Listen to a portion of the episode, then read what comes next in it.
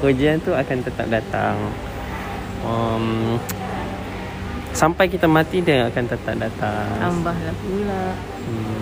So instead of kita orang Jangan tidur lah So instead of kita orang uh, complain about it Atau overthink Atau overstress Contoh macam Kita macam tanya je Macam kenapa lah aku kena uji? Kenapa lah aku kena uji? Kan uh, Kita boleh lah uh, Apa tu lebih baik kita ambil hikmah daripada ujian tersebut Dan jadikan ujian tu Sebagai satu-satu yang menguatkan diri kita dan mendekatkan diri kita kepada Allah SWT. Masya Allah.